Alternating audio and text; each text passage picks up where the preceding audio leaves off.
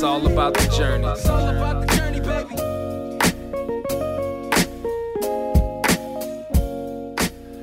Welcome to the On the Way to New Work podcast. Today without Michael because we had to flip coins who can join which meeting. And I'm talking English because we're in New York and I have the chance to meet Amol Sarva. Hello, welcome to New York. Thank you, Amol. And uh, you're an entrepreneur from here, from New York? Yeah, I'm from Originally? New York. Yeah, I was born here, grew up here. My family's from India, and I lived almost my whole life in New York. Yeah, and there's a lot of things uh, that I read about you, but um, as I usually do it, or Michael says it, I always say, say two, three sentences about you, and then Michael say, "Come on, Christoph, 20, 30 sentences." That's Yeah, yeah, yeah. So Say more. A little bit Say more background. So, how would you describe who you are, and what you do? I'm a startup founder. Started many companies uh, over time in different places. Um, venture, things in venture, so not small businesses. Uh, some of the bigger ones, I started Virgin Mobile in the US, which became a, a pretty big business. It has maybe 10% of all the mobile phone users in the US use Virgin Mobile. Um, started a smartphone company called Peek. It um, was a simple smartphone in the age of BlackBerry and in the early days of iPhone. And um, we sold it all around the world. And eventually, SoftBank bought the company from us in 2012. And the last five or six years, I've been working on many different startups and many different topics. I, I think I'm involved in 100 other people's companies, 100, 100 other companies. I started a company called Halo Neuroscience, which um, makes a neurostimulation device, which makes the brain work better. Uh, and that company is going quite well. It's run by my co-founder. It's based in San Francisco. Uh, I started an enterprise collaboration software platform called Knotable, K-N-O-T-A-B-L-E, and it was actually out of building that software that um, I stumbled over the opportunity to build another new company, which is the one I've been working on a lot the last couple of years. It's called uh, Knotel. Uh, Which is where we're- for Germans, it's Knottel. Knottel. That's where we're based right now, right? Yes, yes, yes. And Knotel is a uh, office business. We run offices Yeah. flexibly, but we run headquarters. So we run bigger spaces where you might have 100 people or 500 people. Um, it takes the idea from co-working that you don't know how much space you will need for how long, but it applies it for larger uh, enterprises. So you just flipped through many big things, like starting with Virgin Mobile, which is a big thing, uh, growing that fast and, and that early. Like, what drives you? Like, how did you come with the first businesses, and what drives you? Like, how did it start? I, I started, well, you know, it's just doing interesting things and working on interesting problems was what I wanted to do. And um, I uh, had the chance to work on some some businesses when I was uh, when I was younger. I, I delivered the newspaper and they paid me some cash. I I got a printer for my computer, a color printer. I had one of the first color printers of anyone in my school, and so the first thing I did is I designed some money on my computer and I printed out all this money and I hired everyone in the school to work for me. And then I uh, opened a bank account and I put real money in the bank account and put the fake money in the pockets of my of my friends in, in school. And then when uh, internet things started happening when I was in university, uh, I wanted to try that out. I made some websites, got some money. I think I built the first website that let anybody order a slice of pizza. Uh, really? Yeah, Like, we built a website for Domino's, which is a large pizza company here in the US, and we had one of their stores hire us to build for them domino'sny.com. And domino'sny.com was Domino's New York. And on that website, if you went to the website, you would type in your address and press order with a pizza request.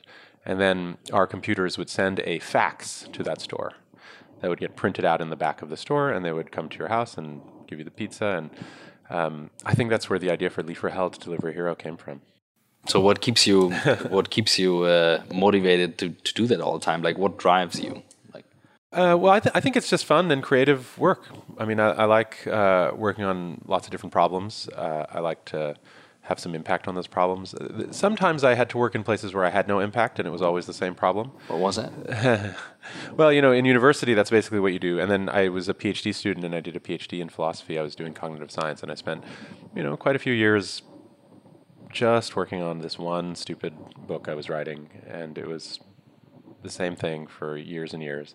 And that's what also all my colleagues did in academia. They were working very carefully but very slowly on something that someday somebody would read and maybe they would find something they could do based on that. And and I even I, I even worked at McKinsey for some time and, and when I was at McKinsey it was kind of the same thing, you know, we were sort of trying to help other people do some things and you never really saw what they did, and it didn't really matter, and it was just were they happy with the work you had done or the report you had produced, and um, I, I liked much more the idea of having my hand directly on the outcomes and uh, working on many different levels of problems, sometimes at a very high level of, of abstraction and sometimes in a very specific, narrow one.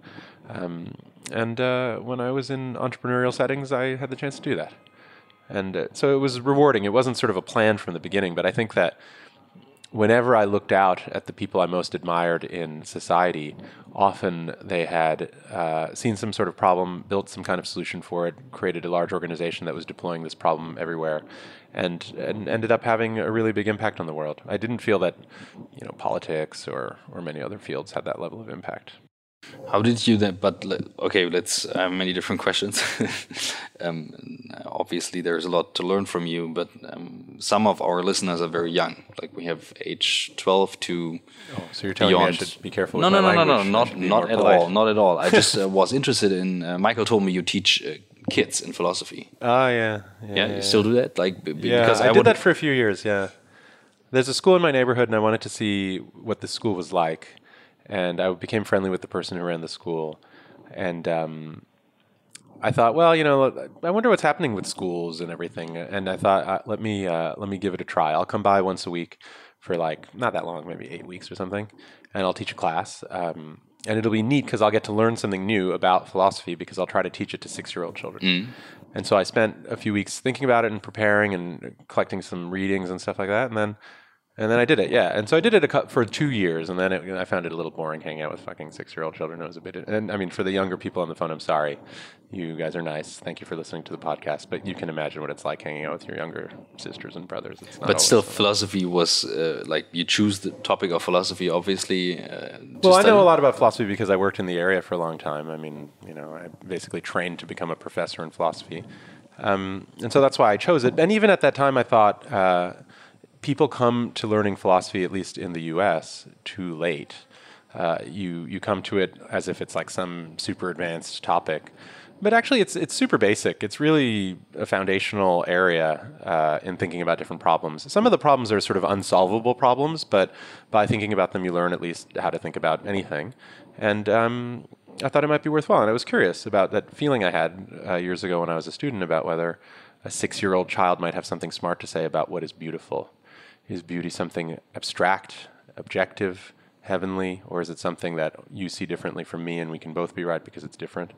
And people still debate that, but certainly children know that I love my drawing, it's very beautiful, or we must all agree that that drawing is very beautiful and the puzzle that that one suggests. Mm-hmm. Okay, so the connection from philosophy to what you did later on was more like you were interested in a topic, you studied that, you choose to study it. But for example, what you do with your um, cognitive science startup is re- related to that. Yeah, I mean, it's funny that it is because I didn't work in the area at all. Uh, when I was finishing my dissertation, I was working on Virgin Mobile. I mean, in my spare time on Saturday, I would go to the coffee shop and read a bunch of papers and take some notes and move progress on my dissertation. I, I was spending most of my time on Virgin Mobile. But one of the things I heard about when I was in graduate school was so strange. It was so crazy that it just stuck with me for a long time. It was a um, researcher in Australia who had published a paper. And in this paper, he said he had invented a device that would make people draw beautiful drawings.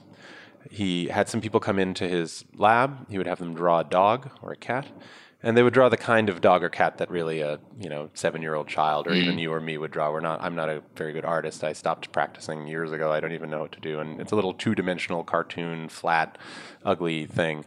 And then he would put some kind of gadget on their head, and this gadget he would let it run for 10 or 15 minutes, and then he'd have them draw it again. And in the paper he shows the drawings and it is astonishing. This image is like still with me so so many years later. That the person goes from drawing something just crappy to something like actually quite cool. Not like beautiful. He, the people didn't go from being like no one to being Albrecht Dürer. You know, mm-hmm. they went from no one to being someone a little bit clever, but with no other input or ideas or stimulation. It is just something done to their brain by some gadget, and instantly they're drawing. And then another 15 minutes later, after the gadget is gone, they're drawing the bad drawings again. All right. Yeah, and so I saw this little picture, and I showed it to some of my colleagues in, in, in the philosophy department. And my area was mind, you know, so I had some colleagues in uh, psychology and in neuroscience and computer science, and all these guys were like, "Oh, this paper is dumb. This guy in Australia is an idiot. The paper is not serious. Cannot measure these drawings. He hasn't published very carefully how he did the research." And so many, many years later, uh, after Virgin Mobile and after Peek and a lot of other things I had done in business, I was thinking, well, now I want to work on something new let me uh, think of the most interesting things I can work on. And one of those things was just this thing I had run across years ago. I thought, well, let me look into this a little more. Let's see what happened since I've been away from it. And it turned out that some more work had been happening in the field. People had been building more sophisticated devices, better, better science was happening. There were more interesting papers. Um, and, uh, and I thought, oh, this looks like it's ripened a bit. This might be a nice time to, to have a whack. And so then I started working on it. So what? Where where's this heading? Like where's this going? I think that's very exciting what it does because it like kind of feels it augments the capability of what you're able to do. Yeah, yeah, yeah. I mean, the paper that I saw. So I, I, was sitting in uh, September 2012, thinking, okay, they're about to buy my company. What should I do next? And so I'm doing a little bit of research on this uh, approach, which is called neurostimulation. And this neurostimulation technique um, I'm looking up the papers, and it turns out that this Australian guy had written another paper in early 2012, and in that paper, uh, the title of the paper was something like "Using Neurostimulation to Solve Impossible Problems." It's a cool title. Impossible problems sounds like the kind of challenge Very I'd exciting. like to work on. Yeah, and in the paper, he does this really famous puzzle. There's a puzzle that's maybe 115 years old. Uh, it was invented in 1903 or something by some French psychologists, and in that time many, many tens of thousands of people have seen this same puzzle. You come into the laboratory, they show you this puzzle, they give you five minutes and see if you can solve it. And then they either tell you a hint or they do something or something or something, and then they see if you can solve it. So, first, the control is try to solve it on your own, and then maybe they divide you into groups, and some people get A and other people get B, and then they try to solve it again.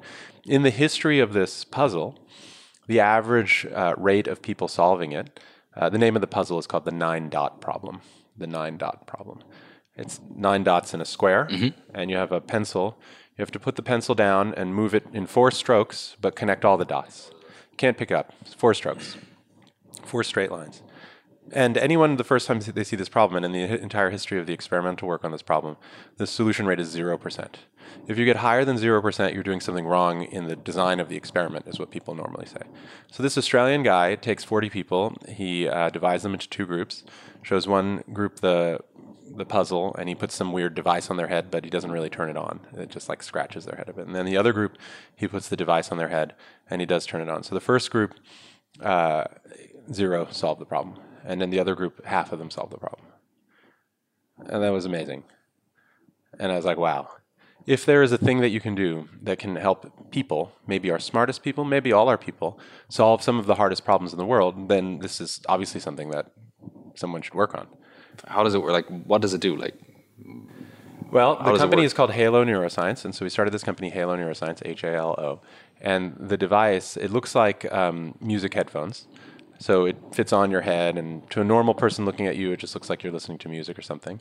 But built into the the arm that goes over the top of your head is um, a pair of electrodes, and the electrodes they send electromagnetic waves from the device through your hair, skin, and skull into the top part of your brain, the cortex, which is the outer area of your brain. And the energy that is being transferred into your neurons makes them more likely to fire but not so much likely that they automatically fire. And by adding this energy into your brain, when you think a thought that you were planning to think or trying to make a connection or solve some kind of puzzle, um, it happens more easily. The product that we started with, it focuses on the top of your head because that's the, the place where the motor cortex is, and the motor cortex controls your body, standing, running, jumping.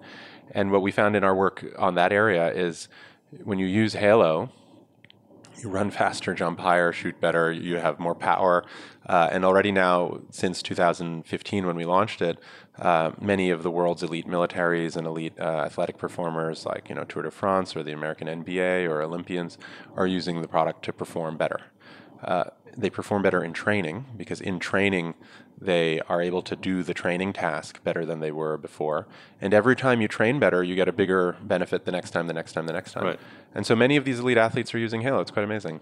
Wow. uh, Well, I um, didn't know that it goes that deep, but I thought that's definitely one of the future areas and very interesting. And that that's why I stumbled upon it. Like when Michael told me uh, he's doing this and that, and like, uh, in what kind of time? Like, how do you all do that Yeah, in my free time. in your free time, in your spare time? But before we go to that uh, question, let's stick to that a little bit. Is there because we're always interested in like how work is changing and what gives people purpose for working and we met through the work awesome conference actually that's how we originally met and um, felix was in the podcast as well and um, i know michael was there and we are also looking into this field of ai so is there any connection you see when you look at halo the connection to the brain um, also working with AI, using that as a tool to augment people because there are many people being afraid of that, what's coming, and here's something that looks like there is a good way to connect the two worlds. Yeah, yeah, yeah. Augmented intelligence. So, artificial intelligence, which exists inside a computer, your only interface to it is uh, your eyes, your fingers, if Yeah. you're typing, using your speech, just the normal ways that we communicate with other systems at arm's length. What I think is really the important thing about Halo is that it enters your brain another way, some this other way that you don't use currently. And what it does right now is very basic. Halo may or may not ever get to a point where that exact company is doing what is possible as the next and next and next.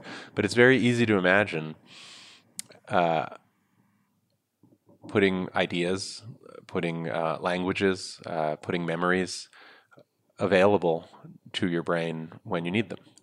And um, if it's easy to imagine it, and if Halo already exists, and if uh, your mobile phone is able to send a small electronic signal through the air with incredibly rich and complex messages, then I think the basic pieces of a technology that let artificial intelligence work for you, for your brain, I think those pieces are there.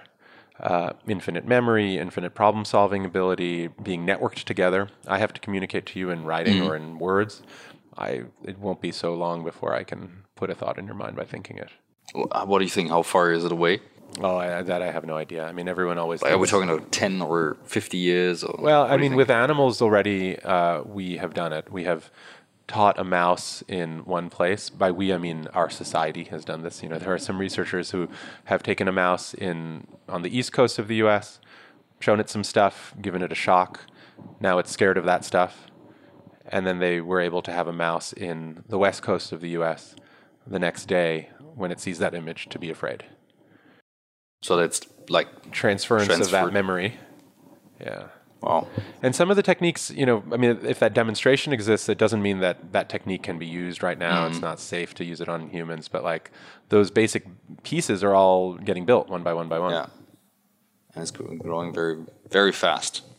So, um, how come that you're interested in a field like workspace, for example? Like the, the one thing feels like super high tech, and it feels like it's using all your time and and attention, but um, at the same time, you're investing in um, in yeah how work is changing, workspace field. Why is that area so Yeah, interesting? well, I mean, the things that I've been involved in are not all under one organized idea.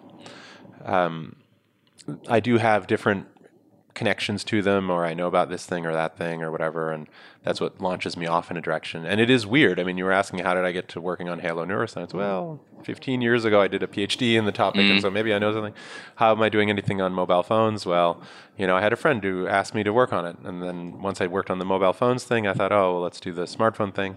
Um, and then when I was done with smartphones, I thought, oh, well, the main way people use smartphones is to communicate and collaborate with each other. Uh, When I'm using it for my work, it's like 70% of the time it's emails, another 10 or 20% of the times it's short messages. Almost none of it is talking. Let me build like an enterprise software company, which was this company Knotable. And in 2000, uh, end of 2012, when I started working on Halo, I started working on this company Knotable, K N O T. Knotable, Yeah. and when I'm working on this Knotable, I was um, building a collaboration space, but a digital one. I was building a workspace where uh, where people, uh, well, now we're in a workspace where things are going well and people are cheering because something just happened in the background. I'm sure the microphone is picking okay. it up, but It's more the- authentic. Yeah, but in the in this collaboration workspace thing we're building, now now Something very good happened. Yeah, well, let me also clap. Come on, let's have a cheer. That's good.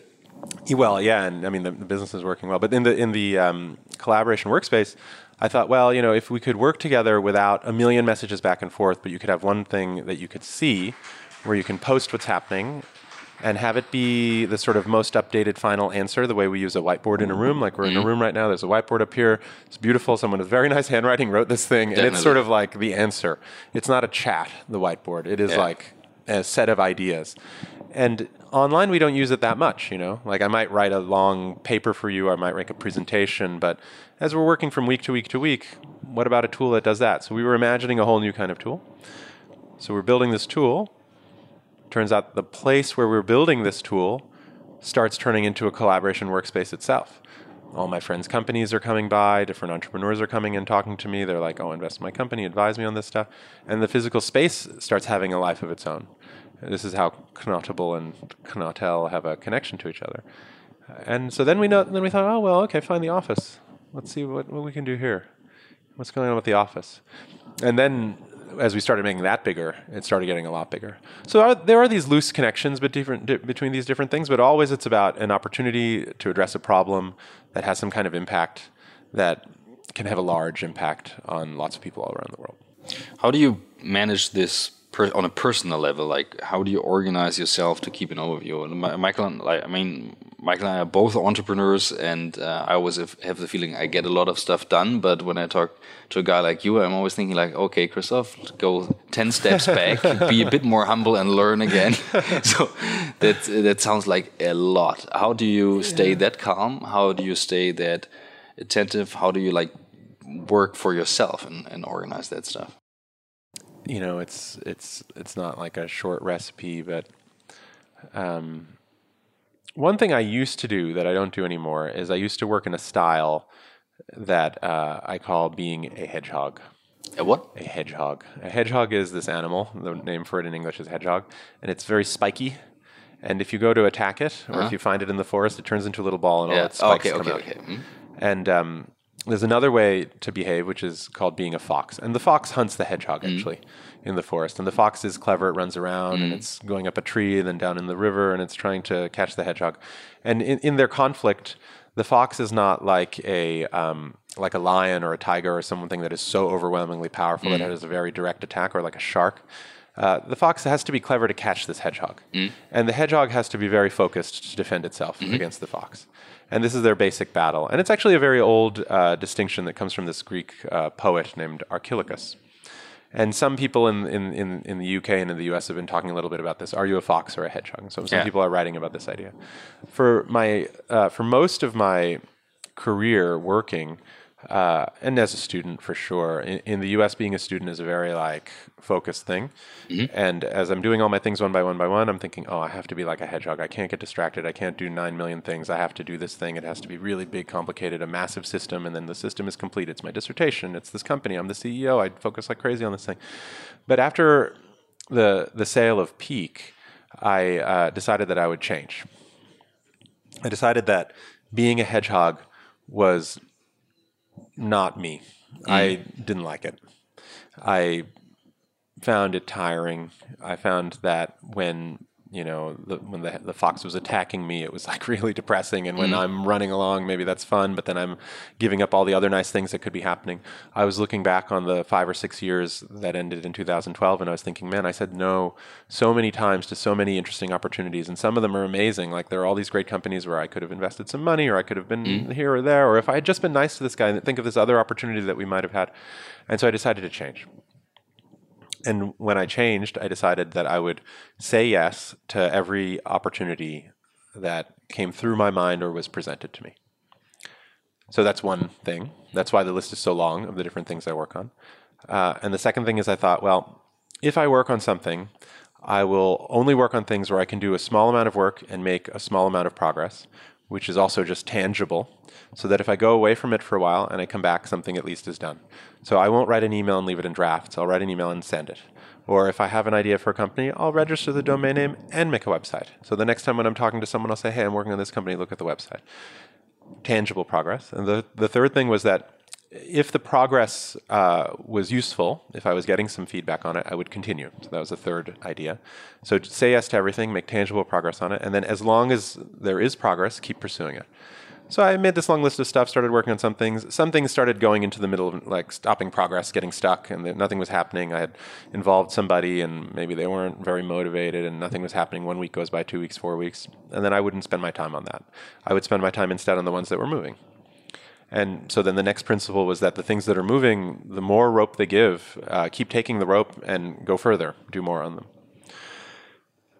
That's how some of the things that have been working well have been working another important idea is that n- there's no project that I did entirely by myself. In, in every case, I was looking for partnership and leverage from colleagues. So, mm. for example, Halo Neuroscience is a very nice company. It's doing very well, uh, but it's run by my co-founder. I, you know, when I started thinking about it, I phoned up some old friends that were experts in neuroscience mm. that I knew from my past life, and one of them, I convinced him, "Hey, man, you've been at the same company for 14 years. Maybe you should leave and try to do something new. I know a little bit about starting companies. We can do it together." And so now he's the CEO of his own company. It's really cool, and he's doing very well. Uh, and then many other companies where I maybe didn't start the thing myself, but I encourage another entrepreneur. And uh, when other people are also involved and they're making progress and they're feeling good, and you're helping in a way that's uh, helping them, uh, it can it can go. Uh, very interesting for principles. Thanks for for sharing that. Mm. So, um, if you apply that to a normal work day, mm. how does a typical a normal work day look like?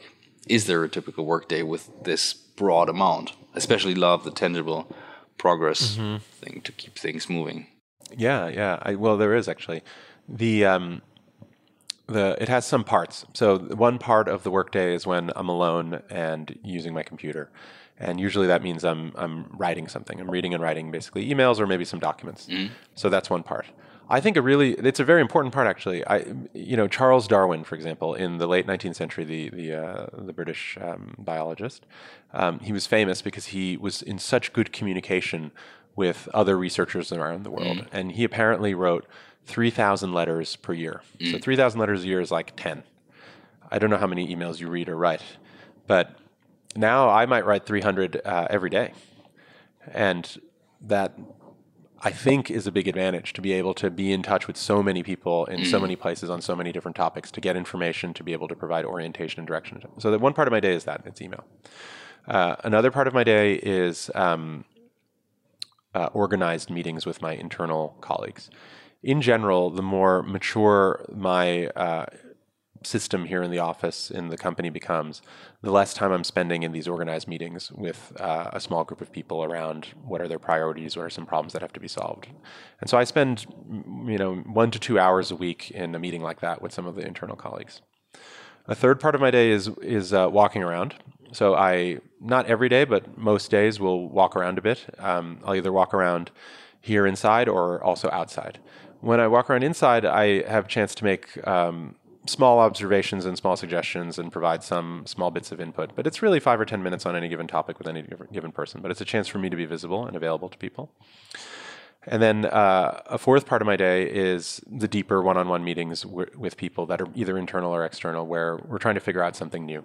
And often, when we're trying to figure out something new, we're either establishing a new relationship, we're just getting to know somebody new, or we're deep into working on a complicated problem. And usually, working on a complicated problem is not like, I need to tell you a bunch of information. Mm. Instead, it's you know the information, you've read some message or document or whatever, and now let's find out how will we, mm. how will we handle the situation.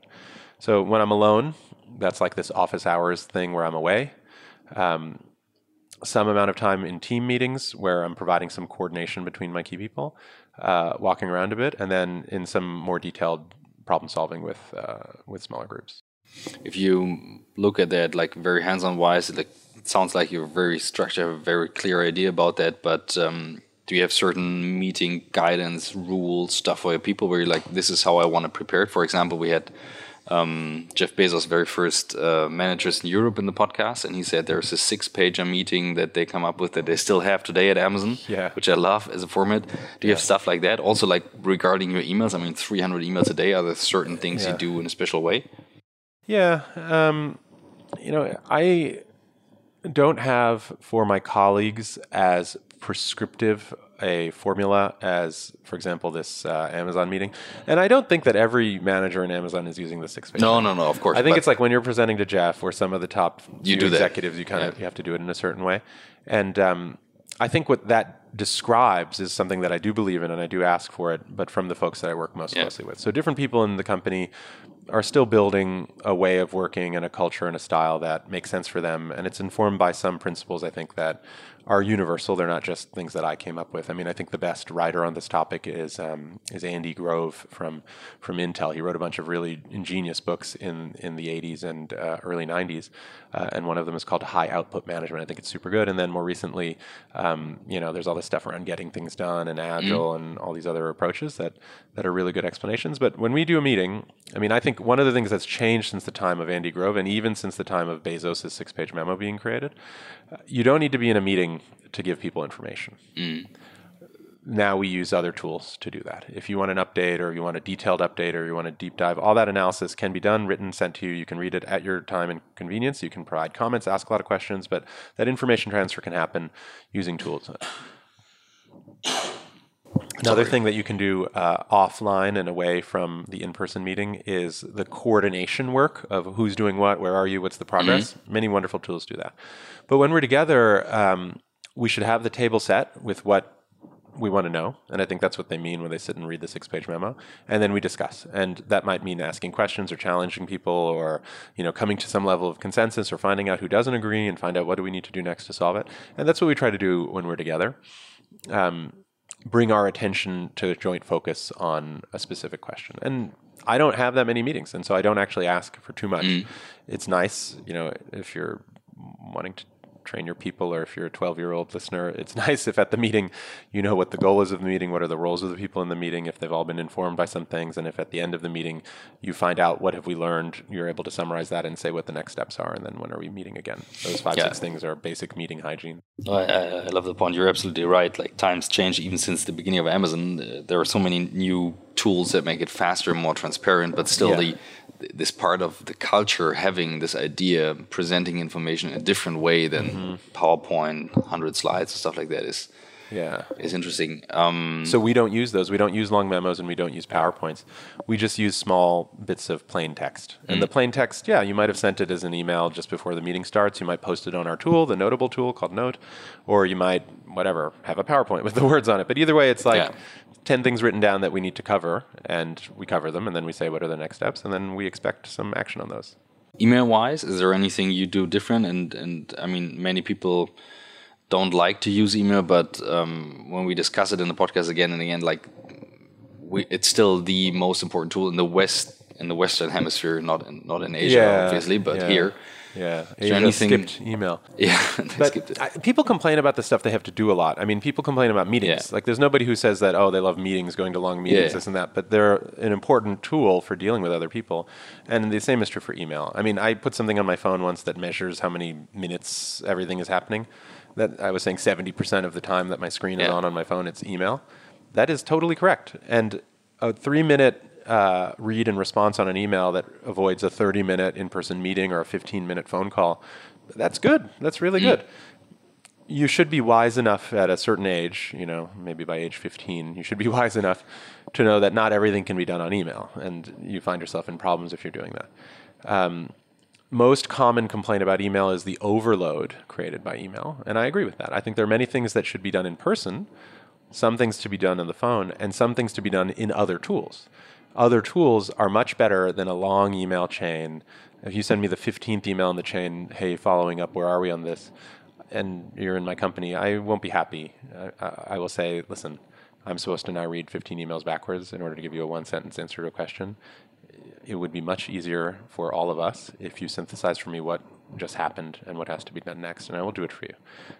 Don't make me read it all and think about it all and propose the step and then also do it. Let's go. Let's prepare the action. And I think that that's true for anyone.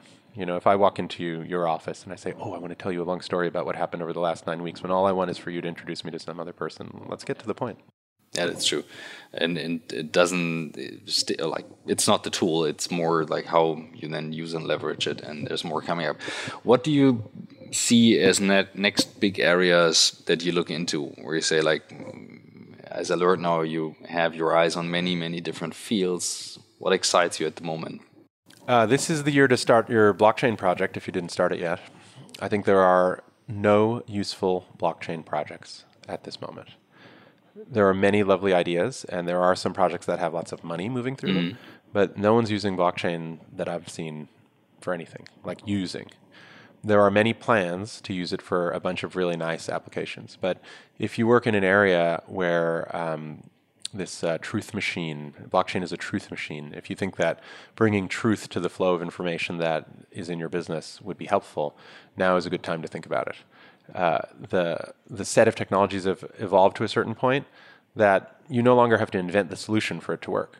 There are some strengths and weaknesses to the ones that exist, but you know, if you started your media site in 1995 with the first bad web servers, eh, later you change web servers, carry on but the time that was the time to start Netscape and uh, Amazon and whatever, and plenty of other failed ventures.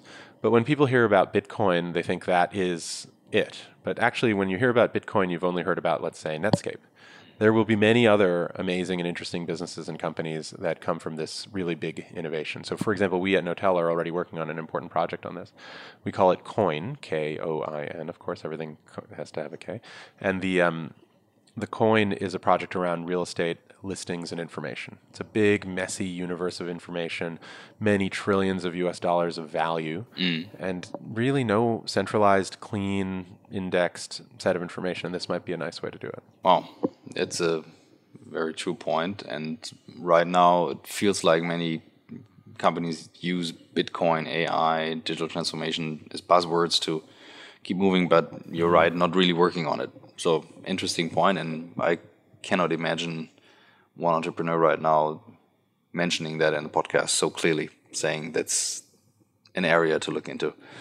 Um, where do you take your inspiration from when um, when you look at these different fields and you say, okay, um, I'm interested in Bitcoin or neuroscience, wherever? Like, first of all, like how does the spark come? Like, how do you feel that's interesting, and then how do you build up knowledge in that area? What sources do you use? There are some topics I don't know that much about, and I'm very curious about them, and I keep feeling that I missed my chance in them.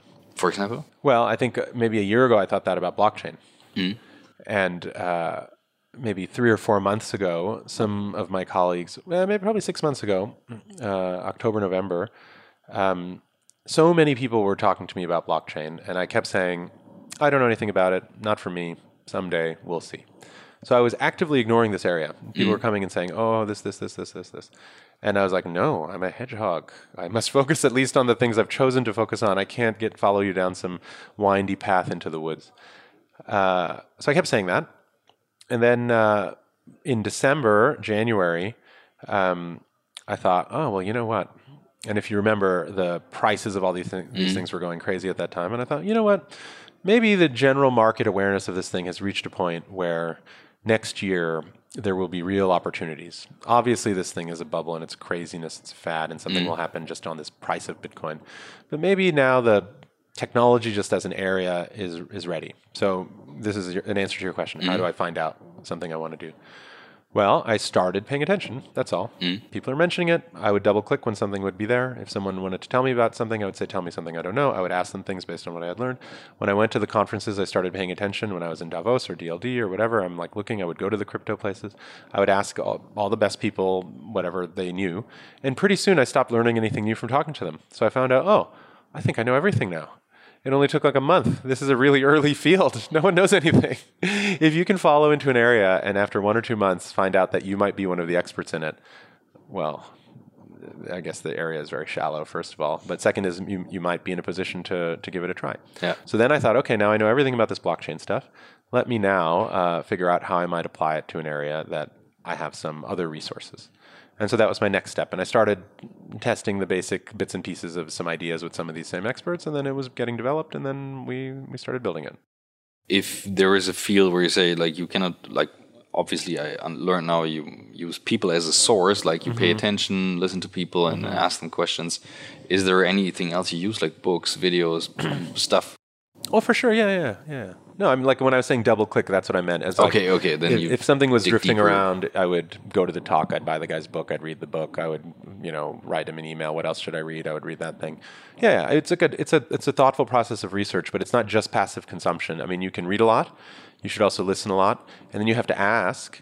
And then by asking, you're testing your knowledge of the area. And Yeah. then the next step after that was actually testing an approach on it. So then I'm like, hey, I'm working on this thing. I'm doing this this way. La la la la. What do you think? What should I change? What should I do? And then getting more of these expert reactions. Now, not everybody will have access to everyone they want to get access to. So maybe I have some some nice things working for me to do that. But it's the same approach. I mean, if I wanted to learn about um, really anything, there is someone around somewhere who knows something and is a starting point. And that person, oh, oh, you went to university in, in Tunisia? Do you think you could put me in touch with uh, your old professor of history in Tunisia? Oh, okay. And what about the politics? And can I uh, introduce you to this other friend I have? And will you be at this conference? Maybe we can meet at this place. And then eventually, you know about the politics and the coup, and you know how you how you would invade Tunis if you needed to invade Tunis. I'm. Uh, we had uh, a lot of podcasts and a lot of talks today, but I have the feeling like in just 40 minutes, I'm uh, pressure pumped with new ideas, and I have to now explore blockchain. I started that one morning, and I gave up after two days. And you said you did it a month, and you're now the expert. So um, still uh, a lot to catch up. Um, very very interesting. Last question. Um, and we always ask that everyone in the, in the podcast, and um, if books are an area you're interested in, and uh, I think from philosophy wow. there's something. Um, we make it quite challenging. We you, you we usually ask for five book recommendations, and number one should be your number one recommendation. If I say I pick one out of these fives, I read the number one. Yeah. What would be these five? Yeah, sure. I mean, there are some things on my mind. Uh, You didn't notice my desk. My desk has I've seen this 150 is, books is packed, the, piled the, on it. the desk with a, a lot of books. yeah, that's one of the that's one of the four piles of them, and we have a whole library of other books that they keep clearing off my desk and putting into other rooms because as I look through a book. I, I may not always read it super carefully. You know, I might take some book that I heard about and take a look and see if it's worth seeing. But once I'm done with them, I bring them here because at home I'm not allowed to keep these huge piles of books. I'm starting to have problems, and so I keep them in the office. And um, some of them, when they're super useful, I uh, I get ten or fifteen more copies, and I share them with my colleagues. I'm sure many people do this. But the uh, the three or four or five that come to mind, one that I always recommend. The first one is um, it's by this uh, this professor at the Kennedy School at Harvard. His name is Heifetz, and um, the book is called Leadership Without Easy Answers. And Leadership Without Easy Answers is about leadership where you don't know the answer. It's pretty easy when you do know the answer. It's pretty easy when the answer is like, yeah, let's put a highway through here and the traffic will go down. It's much harder when we know the highway won't help and yet the traffic is still a problem. And it can be a political problem. It could be a problem for the company whose product isn't working and you have to invent a new solution. And it's a problem that's mostly about people, not about a technical solution to a problem. So I think that one is one of the best. Uh, another one is one that I'm just uh, just finishing now. It's by this guy Gaddis. Uh, he's a historian at Yale, and he's a historian of war strategy, historian of the Cold War. Uh, and the name of the book is On Grand Strategy. I think it's very nice. Um, I'll give you the Andy Grove book, High Output Management. I think it's super good. And the Ray Dalio book from this year called uh, Principles. Those two books together are mirror images of the same set of ideas that uh, a business, or really any organization, is like a way of working and a bunch of people, and together it's a machine. So you design a machine, and then you can fiddle the machine if you don't like what's coming out of it, and you can keep tweaking it, tweaking, tweaking. And then um, maybe the last one I'll give you is um, another one I, uh, that I quite like, which um, I also ask some of my colleagues here to read, which is um, let's see, uh, what would be a good one? We did Heifetz and Grove. Uh, well, it's kind of boring. That Agile book by Sutherland is very nice. It's a recent book about uh, how how people work in agile work styles. Um, but I'll just give you my favorite novel, Moby Dick by Melville. Yeah. Nice. Actually, these were again five new book recommendations. I think uh, the Ray Dalio I stumbled upon uh, in one one other podcast, but all the other ones uh, are new. So that's very interesting excellent. to have a different view.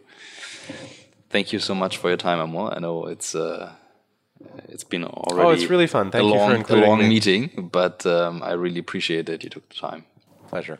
Thanks.